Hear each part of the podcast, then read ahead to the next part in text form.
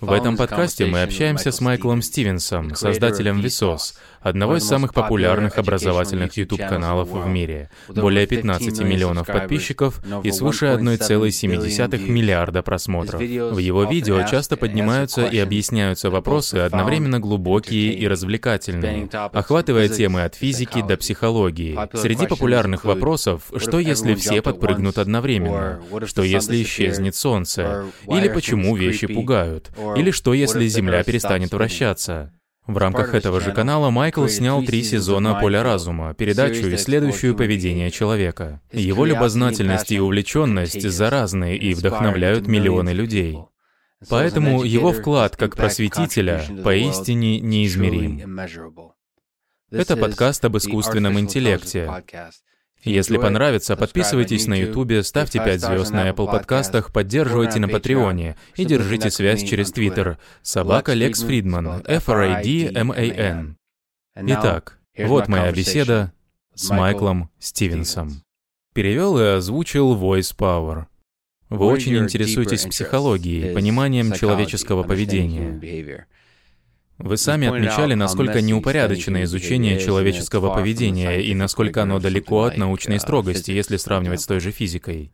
Как, по-вашему, можно изменить ситуацию с психологией, которая тянется с 20 века, в сторону того, чем занимаются физики, физики-теоретики, чтобы она стала чем-то точным, строгим? Что ж, это может получиться, если найти физические основы психологии. Так, если если все наши эмоции, настроения, ощущения и поведение — результат механического взаимодействия атомов и молекул в мозге, то можно ли обнаружить корреляции, может, между... Но хаос значительно затрудняет это, еще и принцип неопределенности, и все эти моменты, из-за которых мы не можем знать положение и скорость каждого отдельного квантового состояния в мозге, скорее всего, но... Думаю, если мы дойдем до такого уровня развития психологии, тогда можно будет начать думать о сознании, физическом и математическом смысле. Когда мы спрашиваем, что такое ссылка на себя, как можно думать о себе, думающим о чем-то? Каковы математические структуры, которые помогут ответить на эти вопросы? Есть такая идея, если говорить о сознании и попытке разложить его до физических основ. Есть идея панпсихизма, согласно которой люди считают, что uh, чем бы ни являлось сознание, оно фундаментальная часть реальности, почти как физические законы. Каков ваш взгляд на сознание? Согласны ли вы, что оно глубоко связано с реальностью? Или это что-то чисто человеческое и создано нами, людьми? Какое славное и легкое начало. Сегодня не будет вопросов с готовыми научно обоснованными ответами. Мы просто теоретизируем. Да, точно, и стоит прояснить сразу, это все предположение. И я вовсе не эксперт ни по одному из этих вопросов, и не Господь. Но я считаю, что сознание, вероятно, что-то, что может быть полностью объяснено в рамках физических законов. Думаю, наши Тела и мозги, и Вселенная на квантовом уровне настолько многогранны и сложны, что я бы сильно удивился, если бы в эти рамки не вписалось сознание. И почему у нас есть сознание? Почему мы осознаем себя? Это очень странные и интересные и важные вопросы. И как по мне, следующие несколько тысяч лет нам придется принимать ответы, основанные только на вере.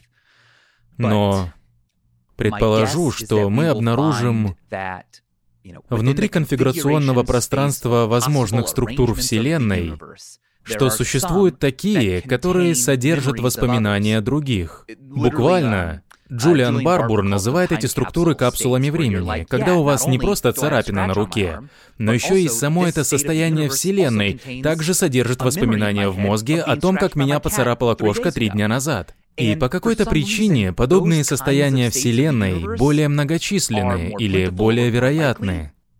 Когда вы говорите об этих состояниях, вы про те, что содержат воспоминания о своем прошлом, или которые содержат воспоминания о своем прошлом и обладают некоторой степенью сознания? Только первое. Ведь, как по мне, сознание возникает из факта, что состояние Вселенной, которое содержит Фрагменты или воспоминания о других состояниях это тот момент, когда вы начинаете ощущать, что существует время, начинаете ощущать, что да, что-то происходило в прошлом, и я не знаю, что произойдет в будущем, потому что в этих состояниях нет информации о будущем. По какой-то причине подобные состояния либо более распространены, более многочисленны, либо можно воспользоваться антропным принципом и просто сказать, что эти состояния довольно редки, но пока вы в одном из них, или пока вы в одном из них, тогда вы можете задавать вопросы вроде тех, что задаете мне на этом подкасте.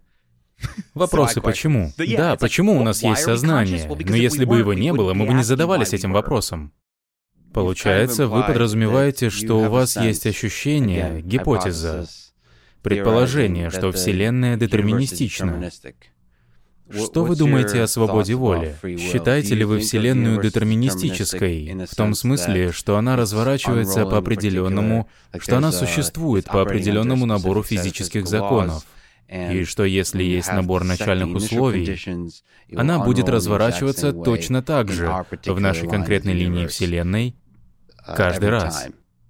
Это очень полезный способ представления о Вселенной. Она уже развернулась, что привело нас на Луну, привело нас к тому, где мы сейчас, так?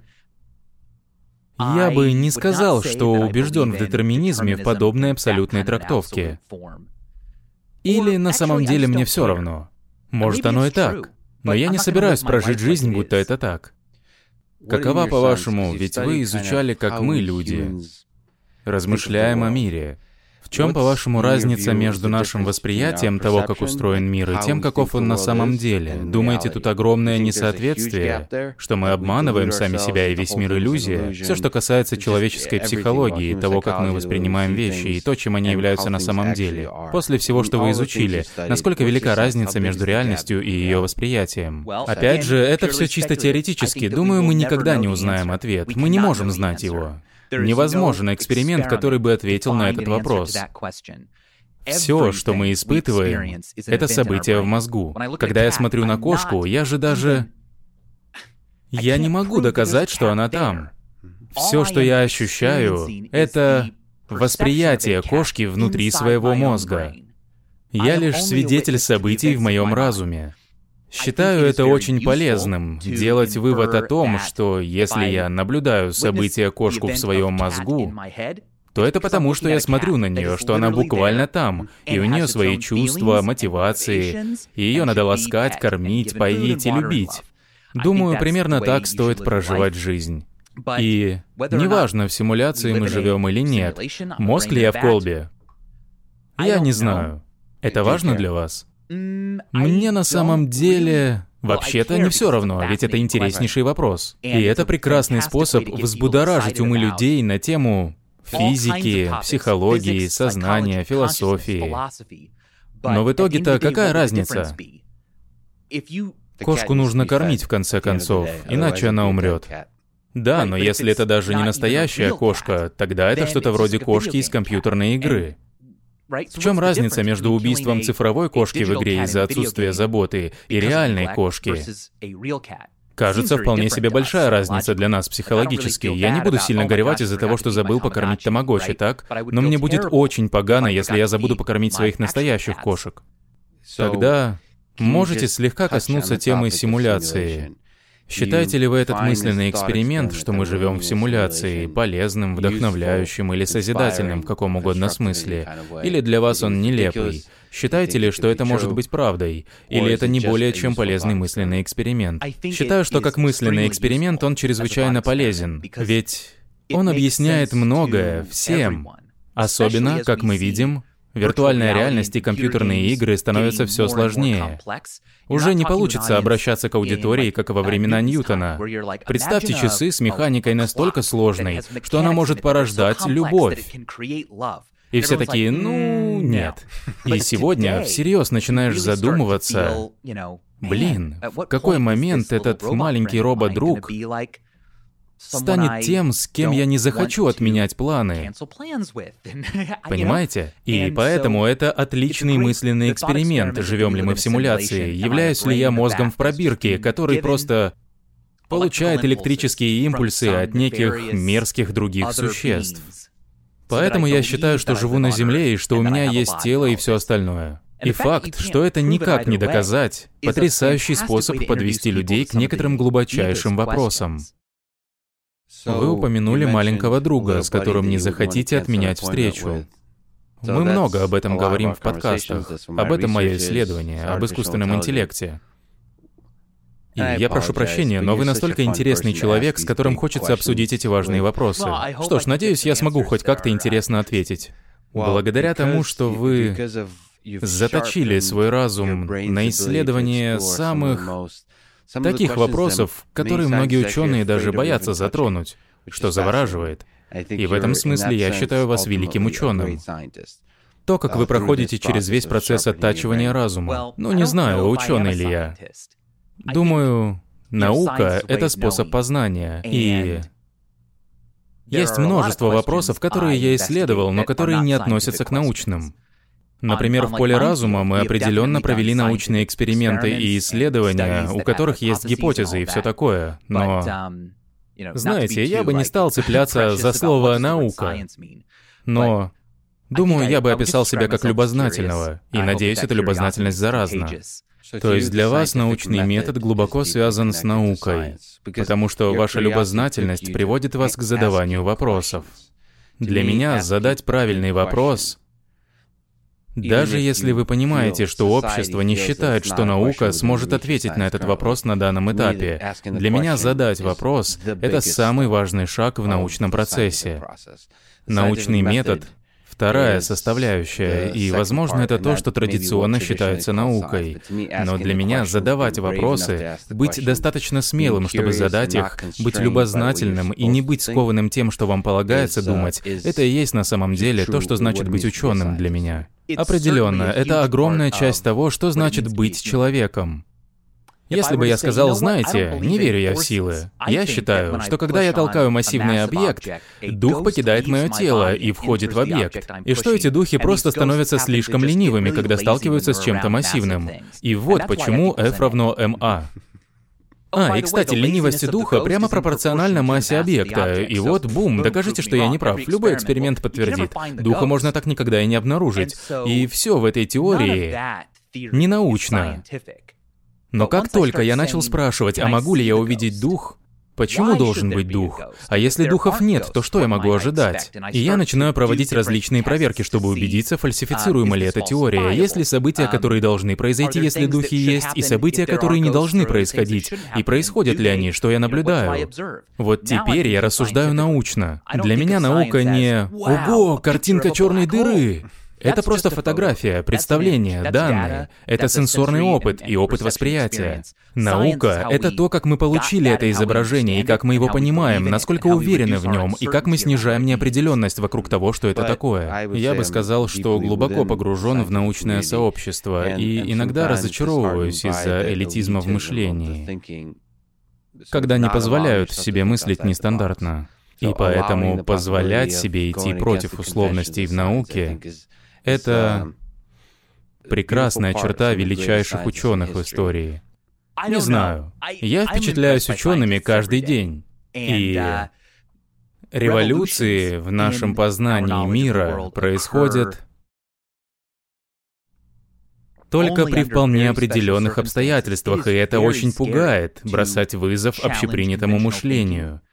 И, и, и рискованно. Ведь если вернуться к элитарности и эго, если вы говорите, знаете что, я верю в духов в моем теле, и все силы на самом деле создаются невидимыми существами, которые перемещаются между объектами.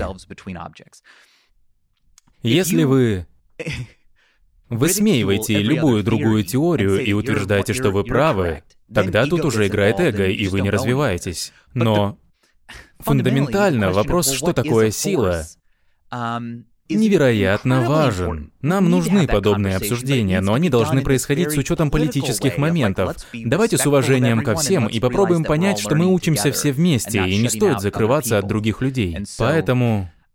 Когда смотришь на многие революционные идеи, вообще-то их далеко не сразу принимали. Например, у Галилео была парочка проблем с властями. И мыслители после него, вроде Декарта, такие, ладно, слушайте, я как бы согласен с Галилео, но мне придется Не говорить об этом. Придется создать и изобрести и написать разные вещи, что уберегут меня. И пускай медленно, но мы добились прогресса. Революция — штука сложная в любых формах, и особенно в науке. Прежде чем мы перейдем к ИИ, по теме революционных идей позвольте спросить. Э, в AMA на Reddit вы сказали, что вопрос «плоская ли Земля» один из ваших любимых, на который вы когда-либо отвечали. Да. Раз уж говорим о революционных идеях, то ваше видео, которое людям определенно стоит посмотреть, очень интересное. Можете подробнее раскрыть, почему вам так нравится отвечать на подобные вопросы? Да, ну, это длинная история. Помню, давным-давно я uh, жил в Нью-Йорке, где-то в 2009 Я посещал форумы, посвященные плоской Земле. И это было до того, как теории о плоской Земле стали своего рода мейнстримом, как сегодня. Дурацкий вопрос. Форумы. Онлайн-форумы. Да, ясно. Flat Earth Society, но не помню .com или .org. Я зашел туда и читал их идеи, и как они реагировали на типичную критику. Что-то вроде «Земля не плоская, потому что как насчет этого?» И я не мог понять, я упоминал про это в видео, не мог понять, кто из членов этого сообщества на самом деле считал Землю плоской, а кто просто троллил.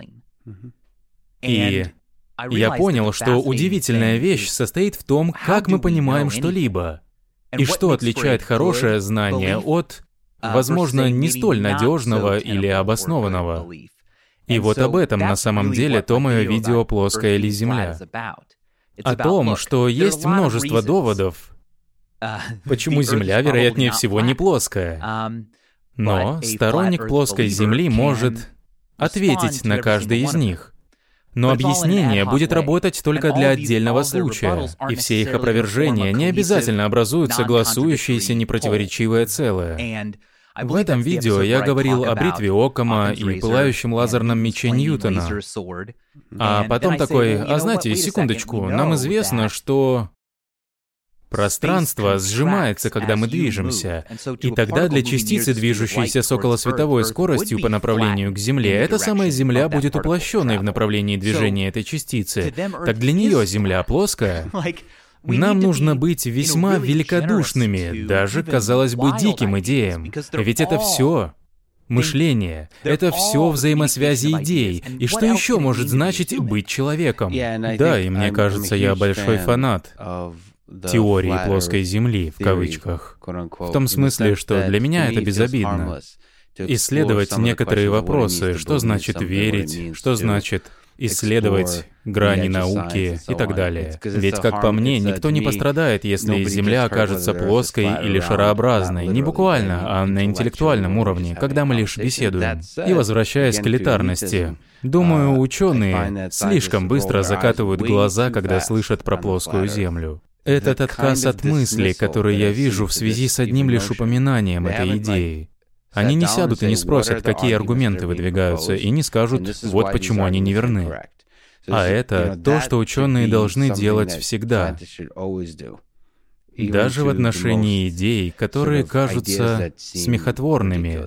И что мне нравится в этой идее, она своего рода мой тест. Я спрашиваю людей, что они думают по поводу теории плоской Земли, чтобы увидеть, как быстро они закатят uh, глаза. Занесите в протокол. Я хочу сказать, что Земля не плоская. Это трехмерный сфероид. Однако, я не знаю этого, и этого не доказали. Наука ничего не доказывает. Она лишь снижает неопределенность. Может ли Земля на самом деле оказаться плоской? Крайне маловероятно. Крайне маловероятно. И поэтому, да, это нелепое представление, если нам не все равно, насколько вероятными и определенными могут быть наши идеи. И я считаю крайне важно говорить о науке в таком ключе. И не прибегать к «ну, это верно». Это верно в том же смысле, что и математическая теорема. И, наверное, мы слишком уж педантичны в отношении определения этого вопроса.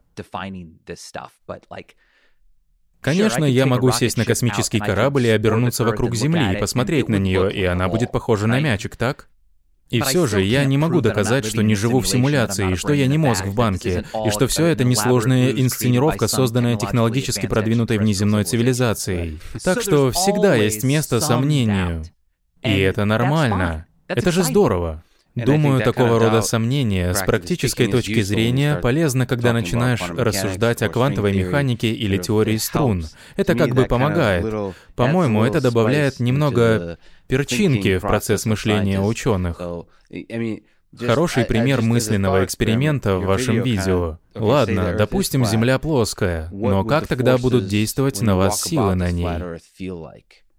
Очень интересный мысленный эксперимент, чтобы поразмышлять. Точно, ведь что по-настоящему интересно в нем, это просто забавный мысленный эксперимент. Но в итоге ты случайно узнаешь многое о силе тяжести, об относительности и геометрии. И Думаю, это и есть настоящая цель того, чем я занимаюсь. Я не пытаюсь убедить людей, что Земля шарообразная. В итоге-то вы либо и так считаете, что она шарообразная, либо нет. Тут я бессилен. Но я могу повлиять на то, как вы рассуждаете, как знакомитесь с важными идеями. Например, а как работает сила тяжести? А, все дело в центре масс объекта. Поэтому на поверхности сферы нас всех тянет к ее центру, по сути, центроиду геометрически. Но на диске, у, вас будет притягивать под странным углом, если вы близко к краю. И подобное увлекательно. Да. И для меня конкретно это видео еще больше расширило мои представления о гравитации. Это просто очень хорошая визуализация, потому что всегда представляешь себе гравитацию между сферами, с массами в форме сфер, а представление гравитации с массами, которые не сферичны, а какой-то другой формы, в данном случае в форме тарелки, плоского объекта. Это очень интересно. Это помогает тебе визуализировать в 3D силу притяжения. Да, и хотя... Диск размером с Землю был бы невозможен, Думаю, все, что больше Луны, должно быть сферичным, потому что гравитация скатает его. Поэтому невозможно чашка размером с Юпитер, так? Есть отличная книга о чашке во Вселенной. Крайне рекомендую. Не помню автора. Запамятовал ее имя, но книга замечательная. Полистайте. Кажется, называется «Чашка во Вселенной». Все по той же теме. Вкратце, ваши видео в основном супер, люди обожают их. Если посмотреть на отношение лайков и дизлайков, своего рода мерило на ютубе, оно невероятно. И мне нравятся ваши видео. Но именно это видео о плоской земле задизлайкано больше обычного. Что скажете по этому поводу в целом? Насколько велико сообщество, по вашим ощущениям, не только верящих в плоскую Землю, но и антинаучного течения в принципе? Сообщество людей, которые не доверяют ученым в том смысле, что это не то же самое, что открытость разума. Они просто не верят ученым, думают, что их купила некая организация, что они лишь винтики в гораздо более крупной системе, которая пытается манипулировать людьми. Как вы оцениваете размер подобного сообщества? Вы один из выдающихся просветителей в мире, который учит людей захватывающий дух силе науки. И вы как бы противостоите этому сообществу. Что думаете по этому поводу? Я понятия не имею, честно говоря. Не следил за лайками и дизлайками под видео о плоской Земле. Но я бы поинтересовался, а не связано ли то, что дизлайков под ним больше обычного, с людьми, дизлайкающими его, потому что они посчитали, что оно про то, что Земля плоская. Они посчитали это глупым и влепили дизлайк, даже не посмотрев его толком. Хотели ли они, чтобы впредь я был более пренебрежительным к теории плоской Земли? Тоже вполне вариант. Я знаю, что было много видеоответов, разбирающих весь эпизод, и они были от сторонников плоской Земли. Но не уверен, что сегодняшних нестандартно мыслящих больше, чем их было когда-то в прошлом. И я просто не хочу потерять их, хочу, чтобы они продолжали слушать и размышлять. А назвать их всех, ну, например, идиотами или вроде того, не способствует этому. Ведь а насколько идиотичны они на самом деле? В смысле, Земля ведь не сферична. Совсем. Нам известно, что она приплюснутый сфероид. Это само по себе уже очень интересно, и я разбирал это в видео «Вниз это куда», где я объяснил, что на самом деле вниз — это не к центру Земли. Uh, вниз указывает в разных направлениях, в зависимости от того, что под вами, и что над вами, и что вокруг. Сама Вселенная тянет меня. А потом вы еще показали, что сила тяжести неоднородна по всей планете. С uh, помощью мысленного эксперимента со строительством моста вокруг всей Земли и разрушением его uh, опор, что произойдет? Вы описали, что мост будет весьма хаотично нестабилен из-за того, что сила тяжести неоднородна по всей Земле. Да, на небольших пространствах, например, в котором мы сейчас, мы можем допустить, что сила тяжести однородна. Но это не так. Она ослабевает с высотой. И она начинает... Um, она радиально направлена к центру Земли. Поэтому очень большой объект будет испытывать приливные силы из-за этой неоднородности. И из этого можно извлечь пользу для спутников. Гравитационный момент — это отличный способ выравнивать спутники без использования топлива или двигателей. Ладно, вернемся к искусственному интеллекту. Что думаете о сегодняшнем положении дел в этой сфере? И что нужно, чтобы создать интеллект уровня человека или сверхчеловека? Я даже не знаю, что значит интеллект. На сегодня это мой самый главный вопрос. И думаю, это потому, что мое чутье всегда начинает. Каковы основы нашего обсуждения? Что значит быть разумным? Как измерить разумность искусственных механизмов или программы или чего-то еще? Можно ли сказать, что люди разумны? Ведь это целая захватывающая область. Как измерить человеческий интеллект? Конечно. Но если принять как данность, что чем бы ни являлась эта непонятная штука, интеллект, о котором мы говорим, он присущ людям. Каким будет достаточный тест для вас? Тьюринг разработал тест на естественное общение. Вас бы это впечатлило? Чат-бот, с которым бы хотелось посидеть, выпить пиво на несколько часов, поужинать вместе. Естественное общение — это достаточно хороший тест. Может, есть что-то еще, чтобы вас впечатлило, или все-таки слишком сложно принять бота? О да, я весьма впечатлителен. Думаю, если... Румба? Думаю, если бы был чат-бот, который невероятно... Ну, не знаю, обладал личностью, и если бы я проводил тест Тьюринга, и если бы я не смог понять, что на другом конце не человек, а затем мне показали бы кучу проводов и механических частей uh, и сказали бы, что именно с этим я общался. Не знаю, чувствовал ли бы я себя настолько виноватым, если бы уничтожил эту штуку. Я бы почувствовал себя виновато, поскольку, очевидно, эта штука сделана добротно, и это круто само по себе. Все равно, что разбить очень крутую тачку, но я бы не ощутил себя убийцей. Поэтому да, в какой момент я бы почувствовал себя так? И это очень субъективный психологический вопрос. Если бы оно двигалось, или можно было бы заставить его вести себя как будто, или, возможно, на самом деле оно ощущает боль, пока я уничтожаю его и кричит и сопротивляется, тогда бы мне было не по себе. Да, красиво сказано. И скажем, оно ведет себя, будто бы ему больно. Если перед вами просто робот, который не кричит, а лишь стонет от боли, если его ударить, тут же наступает момент, что мы, люди, такой робот становится мы очеловечили его. Он практически тут же становится человеком. Да, и это, это вопрос психологии, а не физики. Да, и очень хорошо, если есть такое чутье. Но знаете, если робот кричит, кричит и стонет, даже если вы не верите, что он испытывает этот психический опыт, квалию, боли и страдания, я все еще считаю хорошим чутьем сказать, знаете, лучше я не буду причинять ему боль. Проблема в том, что такое чутье может доставить неприятности, ведь тогда роботы смогут манипулировать этим. И есть различные виды роботов. Есть роботы вроде фейсбучных и ютубовских алгоритмов, которые рекомендуют видео, и они могут манипулировать тем же образом. Позвольте на секунду задержимся на искусственном интеллекте. Вы обеспокоены экзистенциальными угрозами от ИИ или экзистенциальными угрозами от других технологий вроде ядерного оружия, которое потенциально может уничтожить жизнь на Земле или нанести ей значительный ущерб? Да, конечно, я обеспокоен, особенно оружием, которое мы создаем. Есть всевозможные известные способы представления того, что, надо же, что если мы никак не можем встретить развитые инопланетные цивилизации из-за угрозы технологий, что если мы достигли момента, и кажется, это было на канале 32, боже, если бы я помнил название канала, и он углубился в этот своего рода предел. Возможно, как только мы открыли радиоактивность и ее мощь, то достигли этого важного барьера, и причина, почему небеса молчат, в том, что никому так не удалось выжить как цивилизации, как только они овладевали этой разрушительной мощью.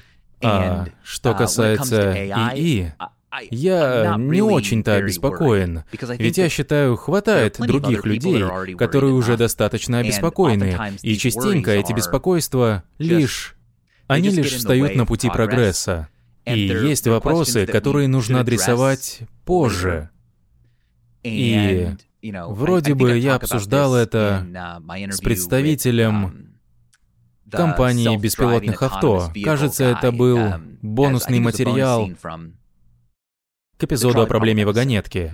Я спросил, ого, и что должна сделать машина, если этот очень странный надуманный сценарий произойдет в реальности? Она должна сманеврировать и спасти водителя, но убить ребенка? И он такой, ну а что бы сделал человек? И если мы сопротивляемся технологическому прогрессу из-за наших беспокойств обо всех этих мелких проблемах, тогда это становится препятствием. И мы не должны закрывать глаза на эти проблемы, но и не стоит позволять им быть камнем преткновения для прогресса. Парни вроде Сэма Харриса и Илона Маска считают, что мы недостаточно обеспокоены. Опасения не должны парализовывать технологический прогресс, но мы как бы маршируем. Технологии широкими шагами двигаются вперед без...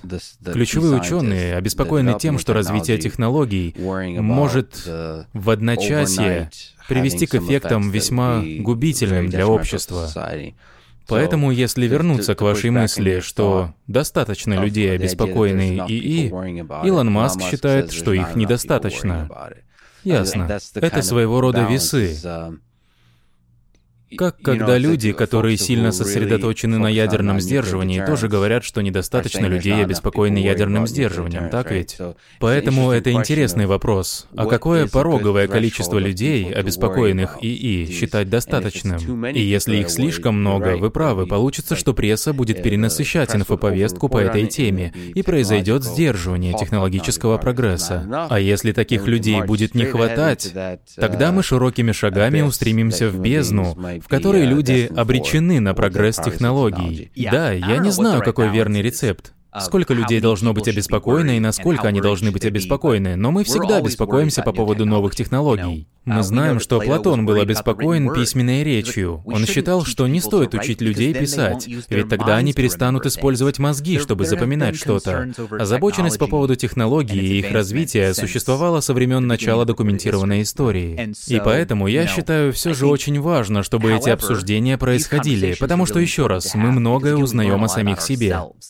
Если мы серьезно напуганы неким ИИ, который превратится в существо с сознанием или вроде того, и сможет самовоспроизводиться, ну так мы уже ежедневно заняты этим, это называется рождением человека. Люди не искусственные, они люди, но они разумные. И мне не хотелось бы жить в мире, в котором мы были бы обеспокоены тем, что дети рождаются. Точно. Что если они станут злыми людьми или ворами? Может нам что?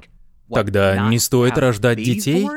Может, не стоит создавать ИИ? Это похоже на то, что нам нужны гарантии на берегу, в привычном для нас представлении. Слушайте, ребенок может родиться и стать злым, но потери неизбежны.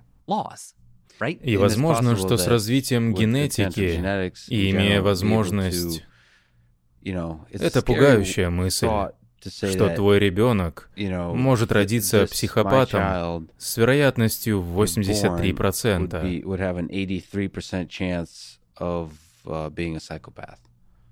Uh, Имея возможность, если это что-то генетическое, и как быть с этой информацией, что с ней делать, это сложная мысль с точки зрения этики. Да, и хотелось бы найти другой ответ, а не «лучше ему умереть». Хотелось бы найти ответ в духе «все человеческие жизни важны». И если у вас 83% вероятности стать психопатом, что ж, Ваша жизнь не должна лишаться человеческого достоинства, и вы все равно заслуживаете хорошего обращения. У вас все равно есть права. По крайней мере, в этой части света, хотя бы в Америке, тут есть уважение к жизни каждого человека в этом плане. Uh, Для меня но опять же, я в своем пузыре. Это прекрасно. Но uh, есть другие культуры, в которых жизнь отдельного человека не столь важна, как общество. Я родился в Советском Союзе, где сила государства и общества вместе важнее любого конкретного индивида. Есть интересное представление об историях, которые мы рассказываем себе. Мне по душе та, в которой индивидуальность важна, но не ясно, что готовит нам будущее. Да, и позвольте выразить такую мысль. Что такое искусственный интеллект? Как он может быть искусственным? Я правда считаю, что мы стали весьма одержимы и зациклились на идее, что есть нечто, что олицетворяет дикого человека, чистый человеческий организм, без технологий. Но это оторвано от реальности. По мне, люди и человеческие технологии — единый организм. Возьмем мои очки. Так, если прилетят инопланетяне и увидят меня, Насколько важно им знать, что это изобретение, что я не вырастил очки органические своего тела. Они не будут знать об этом сходу. И письменность, и ложки, и чашки — все это кусочки технологий. Мы не существуем сами по себе, как организм. И технологии, которые мы создаем, будь то компьютерные игры или искусственный интеллект, способный к самовоспроизводству и ненавидящий нас, по сути, это все один организм. Когда вы за рулем, где кончаетесь вы и начинается автомобиль? На первый взгляд очень простой вопрос, но чем больше размышляешь об этом, тем больше осознаешь, что надо же, мы в симбиотических отношениях с нашими изобретениями. И достаточно много людей взволнованы этим, и такие люди должны быть. Но это неотвратимо. И думаю, даже мы, мыслящие себя отдельными разумами, Возможно, это глупое представление, ведь гораздо лучше представлять целостность всей человеческой цивилизации. Все живые организмы на Земле — это один живой организм. Да, это единое разумное существо, потому что вы правы, все переплетено, все тесно связано. Мы упомянули Илона Маска. Вы любознательный ценитель науки. Что думаете? О попытках Илона Маска в освоении космоса, электромобилях, автопилоте. Например, запуск беспилотного авто в космос, бурение под Лос-Анджелесом и нейролинк как попытка связать мозг и машину, наладить связь между машинами и человеческим мозгом. Это очень воодушевляет. Посмотрите, сколько фанатов он собрал вокруг себя. Это нетипично для кого-то вроде него, чтобы было столько сторонников. Инженерный ботан. Да, поэтому это весьма впечатляет, но еще я считаю, что с этим приходит и большая ответственность, с таким-то влиянием. И если бы мы встретились, я бы спросил, каково ему с таким-то уровнем ответственности. Когда есть столько людей, фанатов твоих идей и мечтаний, и которые настолько сильно разделяют их с тобой, у тебя ого-го сколько власти. И он не всегда обладал ею, понимаете? Он не родился Илоном Маском. Ну, родился, конечно, и родители дали ему имя, но... Я хочу узнать о психологии становления фигурой вроде него. Я даже не знаю, как правильно сформулировать вопрос, но это вопрос о том, что человек делает, когда у него есть последователи, когда фанатов настолько много. Это уже не только про тебя. И как справляться с этим с точки зрения ответственности? И, возможно, ему это до лампочки, это тоже сгодится. Но мне очень любопытно. И думаю, есть много людей, прошедших через это, когда они осознали, что за ними следят множество глаз, что много людей принимают за чистую монету то, что я говорю, весьма истово, и принимают близко к сердцу, и будут защищать меня. И... Ух, это... это... Это может быть опасным, и... И нужно подходить ответственно к этому. Как в плане влияния на общество, так и в психологическом плане для личности. Насколько это психологически давит на Илона. Да, да, что он, что он думает по поводу этой части своего публичного образа? Позвольте спросить вас о том же. Ведь в каком-то смысле вы просто забавный парень, вокруг которого образовалось огромное число последователей, забавный и любознательный парень. У вас гигантская фан-база. Как вы психологически справляетесь с ответственностью? В каком-то смысле, во многом вы достигли большего влияния, чем Илон Маск. Каково вам? Насколько сильно на вас давит эта ноша? В образовательной среде вы один из самых значимых просветителей в мире. Все слушают вас, и по сути все, большая часть мира, которая использует YouTube в образовательных целях, доверяет вам как источнику добротного, сильного научного мышления. Это бремя. И я пытаюсь подходить к нему со смирением и разделять его с другими. Ведь я же не провожу множество научных экспериментов. Я делюсь трудом настоящих ученых и отдаю должное их труду и тому, как они мыслят, и мощи любознательности. Но я хочу постоянно давать понять, что нам неизвестны все ответы. И не думаю, что когда-нибудь мы дойдем до момента «Вау, вот и все, это Вселенная». Это ее уравнение, добавляешь кое-какие условия или вроде того, и вычисляешь, и знаешь, что будет завтра. Не думаю, что это достижимо. Но, um, кажется, есть тенденция иногда верить в науку и становиться снобом, становиться, ну не знаю, закостенелым. В то время как на самом деле наука должна делать тебя скромным и вызывать ощущение собственной неважности. Думаю, есть в этом что-то красивое, когда ощущаешь себя очень-очень незначительным и очень уязвимым, и когда ощущаешь, что тебе нужны люди. Поэтому я держу это в уме и говорю, слушайте, спасибо за просмотр. Висос — это не... Я не Висос, это вы, Висос. В начале видео я говорю, привет, Висос, это Майкл. Висос и Майкл — это вообще-то разные вещи в моем представлении. Не знаю, всегда ли это понятно. Но я подхожу к нему таким образом, потому что эта история не про меня. Да.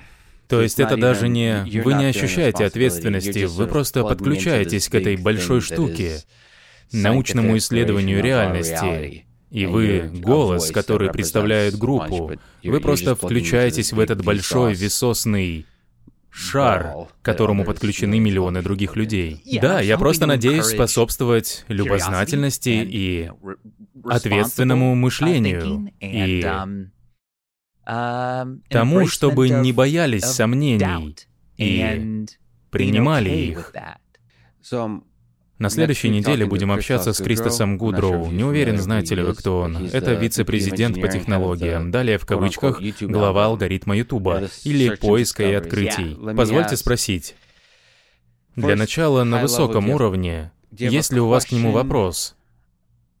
Ответ на который мог бы быть только честным. Но в целом, что думаете про алгоритм Ютуба, который влияет на мотивацию. Нет, скорее на то, как вы принимаете решения. По мере того, как вы задаете вопросы и отвечаете на них. Как бы вы улучшили этот алгоритм в общих чертах? То есть, что бы вы спросили у Кристоса, и помимо этого, какое бы улучшение алгоритма вы хотели бы увидеть? Алгоритм представляется мне подобием зеркала. Он отражает то, как люди проводят время, и нам не всегда нравится это отражение. Отражение отдельной личности или самого общества. И того, и того. В совокупности он показывает, что люди хотят смотреть в среднем. И когда видишь свои рекомендации, алгоритм лишь отражает то, что, как он считает, вы хотите посмотреть. И, в частности, я бы предположил, что это не столько то, что вы хотите посмотреть, а то, почему вы кликнете и какое-то время будете смотреть, оставаясь на Ютубе, как следствие. Uh, не um, думаю, что... Я лишь гадаю, но не думаю, что YouTube переживает, что вы посмотрели всего секунду видео, пока вы открываете следующее. А вот если вы закрыли приложение или сайт, вот это уже проблема для них. Ведь это не подписочная платформа. Они не живут за счет того, что вы платите им 20 баксов в месяц при любом раскладе, и им пофиг. Им нужно, чтобы вы смотрели и проводили время на Ютубе и видели рекламу. Тут момент, который мне интересен. Рассматривают ли они долгосрочную перспективу развития, ваше долгосрочное развитие как человека? Что, как я думаю, в итоге даст вам ощущение, что вы стали лучше из-за использования YouTube в долгосрочной перспективе, что в свою очередь позволит вам дольше оставаться с YouTube. Ведь даже если постоянно поддерживать дофаминовый всплеск на короткой дистанции и постоянно кликать на видео с котиками, в итоге можно очухаться как от наркотика и решить, что пора завязывать с этим. Поэтому мне интересно, насколько они стараются оптимизировать алгоритм для использования на длинной дистанции, потому что когда я вижу... Ваши видео сложно назвать, не хочу обидеть, они не самые кликабельные кликабельные. Они одновременно и самые кликабельные, и оставляют после просмотра ощущение, что я стал лучше. Поэтому они оптимизируют алгоритм, uh, ориентируясь не только на кликабельность. Я хочу сказать, что вы думаете об этом, и влияет ли алгоритм на ваш контент, на то, насколько глубоко вы погружаетесь, насколько основательно изучаете тему. Мне очень повезло, и я не особо-то переживал из-за алгоритма. Достаточно посмотреть на мои превью. Я не перебарщиваю с ними. И в поле разума я работал над превью вместе с Ютубом. И обычно я предлагал притормозить и добавить загадочности. Обычно я стараюсь не делать так, как делают остальные. И поэтому, если все делают дикие отфотошопленные превью, я такой, а что если превью лишь дополняет? А заголовок просто слово. И мне кажется, все Висос-каналы взращивали аудиторию, которая ожидает этого, и лучше они... Джейк снял видео и назвал его просто «Пятна», а не «Я изучил пятна! Шок!» Да, но есть и другая аудитория, которая ждет именно такого. И большинство людей как бы не хотят видеть то, что предлагает алгоритм. А это мейнстрим, привычные знаменитости и новости. И это отличает YouTube от других стриминговых платформ. Представляете, чтобы кто-нибудь такой, что там у нас творится в мире, зайду на Netflix. Но вы заходите в Twitter, чтобы узнать Facebook и YouTube. Потому что, посмотрев на тренды, вы поймете, что волнует обычных людей в различных сферах. Вот что показывается. И и не обязательно, что это YouTube говорит. Мы хотим, чтобы вы это увидели. Это то, почему кликнут. Когда люди видят Ариана Гранде читает любовное письмо своей школьной любви, они такие «хочу это посмотреть». А когда им предлагается мое видео, они видят какие-то линии из математики и названия законной причины, и они такие «ну, в смысле, я в автобусе, у меня нет времени слушать целый урок». Так что, знаете, прежде чем злиться на YouTube, стоит понимать, что по сути они просто отражают человеческое поведение. Есть ли что-то, что вы бы хотели улучшить в алгоритме? Понимая, само собой, что, по крайней мере, насколько нам известно, это черный ящик, и мы не знаем, как он работает. Да, и я не думаю, что даже в Ютубе хоть кто-то имеет представление, как работает алгоритм. Они знают, что они подкрутили, но потом алгоритм обучается. Думаю, он обучается и решает, как повести себя. И иногда все, что сотрудники Ютуба могут сказать, я не знаю. Возможно, стоило бы изменить то, насколько сильно алгоритм учитывает время просмотра. Возможно, его больше должно волновать что-то еще, но я не знаю. Но я бы хотел увидеть я не знаю, что они делают, а чего не делают. Как, по-вашему, должно ли быть обсуждение? Чисто внутри компании, независимо от того, есть оно или нет его. Есть ли что-то, о чем они должны думать на долгую перспективу? Стоит ли им подумать об образовательном контенте? Uh, Будь то образовательные ролики о происходящем в мире сегодня или образовательный контент вроде вашего, в котором задаются важные вечные вопросы о том, как устроен мир — Хороший вопрос, что они должны учитывать. Ведь называется площадка YouTube, а не OurTube. И поэтому, как я считаю, у них столько феноменальных авторов, занимающихся образованием. Почему-то все эти шоу Free Blue One Brown, Physics Girl, Looking Glass Universe, Up and Atom, Brain Scoop. Список можно продолжать. Они выходят не на Amazon Prime или Netflix, и эти ребята не запускают свои шоу на этих платформах. Все происходит естественно, потому что это люди, которые хотят делиться своей страстью к познанию, хотят делиться своей любознательностью. И YouTube мог бы продвигать подобные шоу больше. Но, во-первых, они бы, вероятно, не обеспечили столько кликов, а YouTube должен быть уверен, что средний пользователь постоянно кликает и остается на сайте. Но все равно YouTube мог бы продвигать эти шоу на благо общества, но тут мы странным образом начинаем определять, что именно хорошо для общества. Потому что я считаю, что видео с котиками тоже невероятно важная часть того, что значит быть человеком. Я упоминал эту цитату у Намуну. Слушайте, я видел кошку куда чаще оценивающей расстояние и рассчитывающей прыжок, чем плачущей. И поэтому то, что играет с нашими эмоциями и заставляет испытывать ощущения, может быть банальным и дешевым, но, блин, это так по-человечески. И поэтому даже тупейший влог все-таки крайне важен. И я не считаю, что у меня более веские основания, чтобы занять его место, чем у этого влога, который занимает его.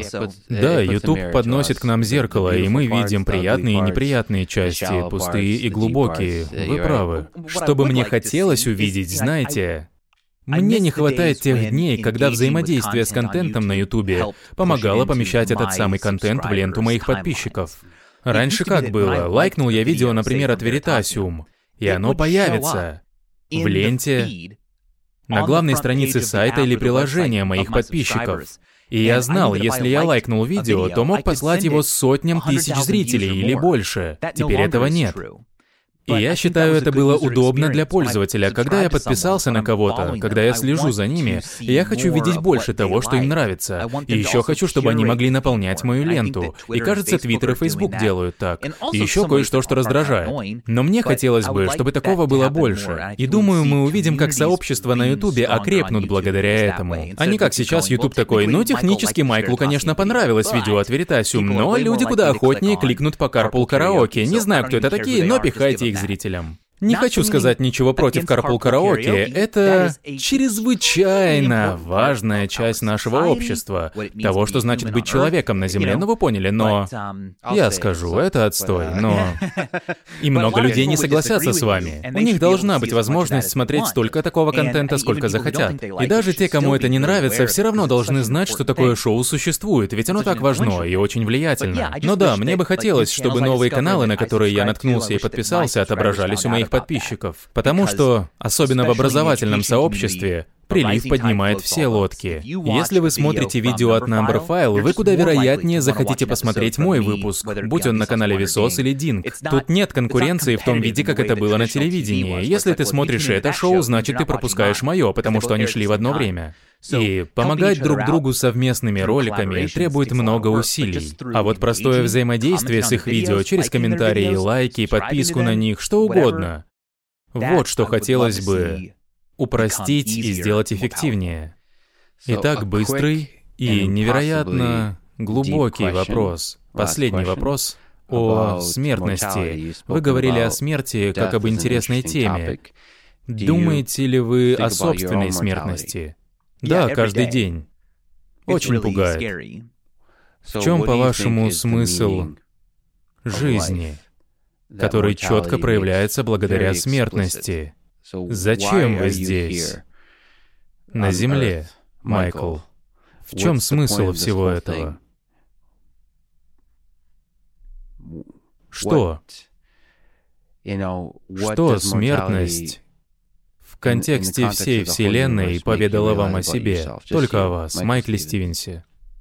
Ну, uh, благодаря смертности я понял, что мне суждено стать идеей. Суждено стать воспоминанием. И нам доступно продление жизни. Я считаю, было сделано много потрясающего для продления жизни, но мы до сих пор не знаем, как защитить себя от несчастных случаев, от непредвиденных обстоятельств. Возможно, получится сохранить мой коннектом и как бы воссоздать мое сознание в цифровом виде, но даже это можно потерять, если оно будет храниться на физическом носителе. Поэтому, в принципе, я считаю, что принять и осознать, как круто, что однажды я просто стану идеей, и больше не будет Майкла, который мог бы сказать, «Нет, вообще-то я не об этом говорил». Людям придется догадываться, что же я имел в виду. И они запомнят меня. И то, как я продолжу жить в качестве воспоминания, возможно, будет далеко от того, как мне хотелось бы. Но есть в этом что-то мощное. И есть что-то мощное в том, чтобы дать людям будущего самостоятельно рулить.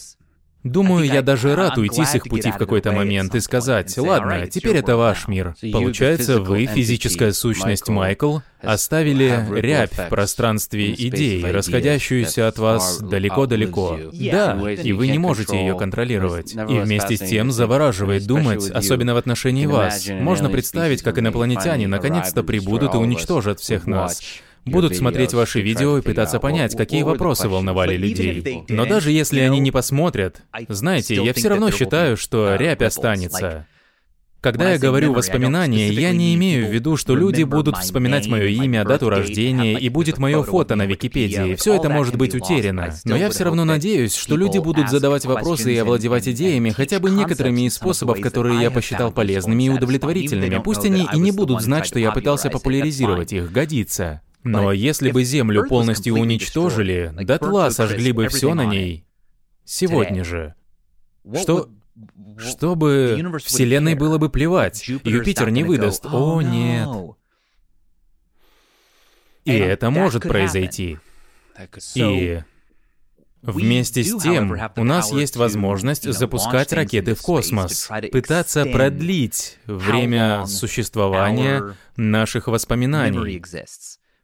Uh, Я имею в виду, что мы записываем всякое о мире, мы учимся всякому и пишем истории и все прочее. И сохранение этого — это поистине, как мне кажется, суть бытия человека. Мы автобиографы Вселенной, и мы чертовски хороши в этом. Мы лучше окаменелости, лучше электромагнитного спектра, лучше всего этого. Мы собираем куда более детальные воспоминания о том, что происходит, гораздо больше данных. И поэтому это должно стать нашим наследием. Надеюсь, оно и мое тоже, в том смысле, что люди запоминают что-то или получают какое-то влияние. Но даже если я не добиваюсь uh, этого, ну не бывает так, чтобы не было влияния. И я не про себя такого. Надеюсь, я оставил мощное наследие. Скорее, не важно, кто ты, но ты его оставишь. Но еще нужно принять Факт, что влияние может выглядеть крайне слабым, и это нормально. Есть у меня любимая цитата из Тесс из рода Дербервилей. Она примерно о том, что мерилом твоей жизни